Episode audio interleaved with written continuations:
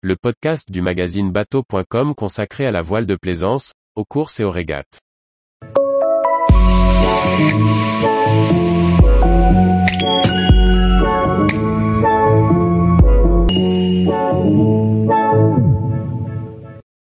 Quentin Vlaminck, la route du Rhum est la course la plus extrême en Ocean 50. Par Chloé Tortera. Depuis 4 ans sur le circuit Ocean 50, Quentin Vlaminck a pu compter sur le soutien de la Lou Rouquayrol et son sponsor Arkema pour concevoir et construire son bateau, et progresser. Aujourd'hui, il le connaît par cœur et se présente sur cette route du Rhum destination Guadeloupe prêt à concrétiser son expérience. C'est ta première route du Rhum. Que représente-t-elle pour toi? La route du Rhum est la course la plus mythique de la classe Ocean 50. C'est la course la plus extrême de notre calendrier. On a commencé ce projet il y a 4 ans avec Arkema, et c'est une course importante. J'ai beaucoup appris depuis 2018. Surtout ces dernières semaines sur la Dream Cup. Ça sera ta première expérience en solo en transat en multicoque, comme l'appréhendes-tu? On va essayer de faire les choses bien, même si l'Ocean 50 n'est pas la classe la plus facile. Je suis excité et fier d'avoir participé à la conception et la construction d'un nouveau bateau, et de le faire naviguer. C'était un long projet qui nous a permis de montrer que l'on peut faire de belles choses, en utilisant des matériaux qui ont du sens fournis par notre sponsor Arkema. On va concrétiser ces quatre ans avec une belle expérience, quel que soit le résultat. Quelle a été ta préparation et celle du bateau pour la navigation en solitaire? On a construit le bateau dans l'optique de la route du Rhum, avec un cockpit protégé. Avec le développement du Pro Sailing Tour, on a scindé notre cockpit en deux parties démontables pour la configuration équipage, tout en gardant le confort et la sécurité en solitaire et pouvoir être en veille permanente. Je profite de l'expérience des années en multicoque de la Loue. J'adapte ses conseils. Apprendre avec lui en accéléré m'a fait gagner énormément de temps et éviter les bêtises. J'ai commencé à naviguer en solitaire assez tard pour bien jauger le bateau, qui est assez récent. Il marche bien en équipage. Ça a été la bonne surprise de l'année dernière. On a obtenu des données intéressantes sur les réglages.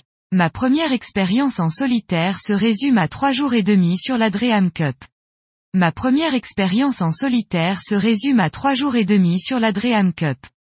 J'ai fait beaucoup de faux solos pour la sécurité, avec des préparateurs, mon boat captain, Lalou, Alex Pella, ça permet de gagner du temps sur la suite pour comprendre ce qui se passe à bord. On va continuer avec des navigations en Bretagne, puis des navigations de relations publiques à La Rochelle. De quelle manière vas-tu gérer la météo? En Ocean 50 nous avons une cellule de routage autorisée. Lalou, qui me connaît depuis 11 ans, Alex Pella, un très bon régatier et le météorologue Eric Ma se relayeront. Ce trio me suivra en permanence et me conseillera la route à suivre. À moi de transmettre mes sensations et celles du bateau. On a fait l'exercice sur la Dream Cup et sur quelques autres sessions d'entraînement. Quelle expérience retires-tu de ta première navigation en solitaire sur la Dream Cup? J'ai navigué en solo sur la Dream Cup et réalisé deux convoyages de plusieurs jours en faux solo. Dix minutes avant le départ de la course, je me retrouvais seul sur mon bateau pour la première fois. J'ai vécu la Dream Cup comme si c'était les premiers jours de la route du Rhum. J'ai fait des manœuvres propres, réussi à dormir quelques minutes à bord seul, lâché prise. On a amélioré le confort à bord, notamment la zone de veille où je peux m'allonger devant la zone de winch pour me reposer, ou tout du moins essayer de ne pas perdre d'énergie. J'ai réussi à gérer mon alimentation, ce n'est pas toujours simple. Le niveau était top, les autres n'étaient pas loin. J'ai réussi à faire tout ce que je voulais, seul à bord. On sortait de trois semaines en équipage, donc les conditions n'étaient pas l'idéal mais finalement ça l'a fait. Je me suis fait peur aussi. Le problème n'est pas une question de vent fort, mais de vent instable. On est obligé d'avoir de la toile pour avancer, et, dès les premières risées, ça va vite. On étudie le plus possible la stabilité météo, si le vent va varier ou pas. Il y a des moments où l'on ne pourra pas dormir.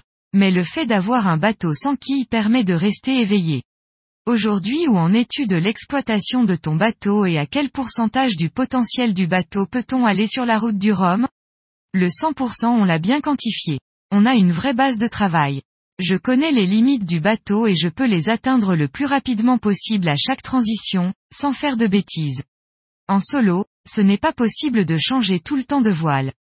il faut accepter d'avoir la mauvaise voile pendant quelque temps et donc de ne pas être à 100%. J'ai appris beaucoup de l'expérience des gens qui m'entourent. On évite de regarder les vitesses réelles et on travaille avec des vitesses moyennes. Le tout sous pilote, on est satisfait du travail accompli toute l'année dessus. On ne connaît pas le résultat du Rhum, mais on arrive prêt à Saint-Malo avec tous les moyens pour faire une belle course. Je vais profiter, faire une belle navigation et arriver le plus vite possible de l'autre côté. Dans tous les cas, on sait que cette course sera engageante pour les Ocean 50. Sur la Transat Jacques Vabre, on est arrivé les derniers mais on était à 100% tout le temps. Est-ce que le fait d'avoir participé au chantier est un avantage sur une longue traversée en solitaire? J'espère que ça ne le sera pas sur la partie réparation. Mais ça apporte de la confiance. Ça permet de limiter la casse et de savoir situer l'urgence, de savoir s'il faut contacter l'équipe ou si c'est une petite réparation. J'ai remis les mains dans la colle à plusieurs reprises. Ça me plaît aussi, et c'est toujours intéressant de travailler de ses mains. Quelle expérience de l'équipage peux-tu transposer au solitaire? Cette année, on a encore beaucoup progressé. Naviguer avec d'autres skippers et d'autres équipiers permet d'apprendre sur les différents réglages de voile, notamment temporiser les manœuvres quand le vent monte fort. À force de tirer dessus, on était largement au-dessus des 100% de son utilisation. Se retrouver dans une situation compliquée parce que le vent monte vite, je l'ai déjà vécu en équipage, et c'est toujours intéressant. Avoir en solo maintenant. Naviguer en équipage de 5 personnes, c'est le top. On a tous la même envie, on se donne des conseils, on est sans cesse dans l'optimisation pour bien faire fonctionner le bateau.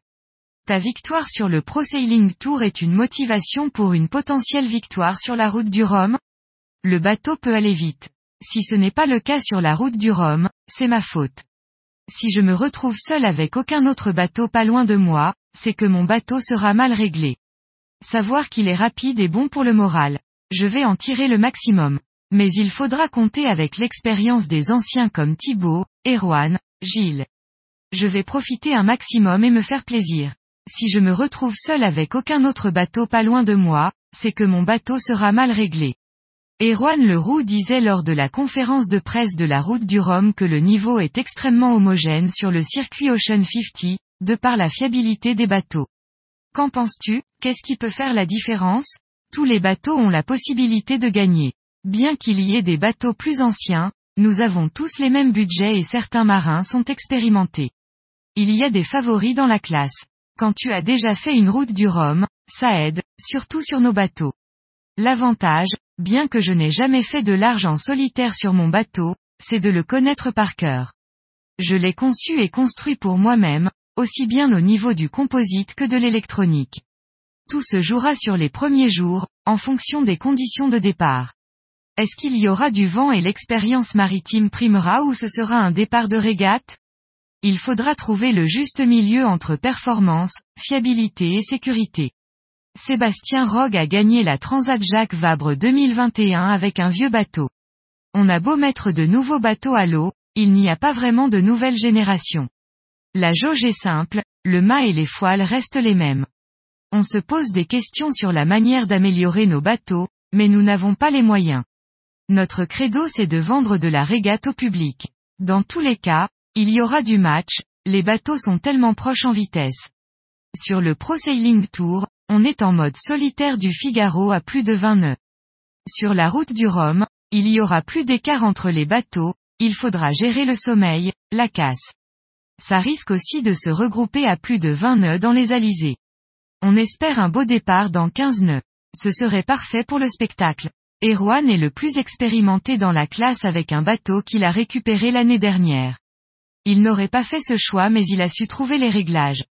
Thibaut est le seul à repartir sur le même bateau depuis 4 ans. Il connaît la route, c'est un fou sur l'eau, il est bien sur son bateau et sait tirer dessus.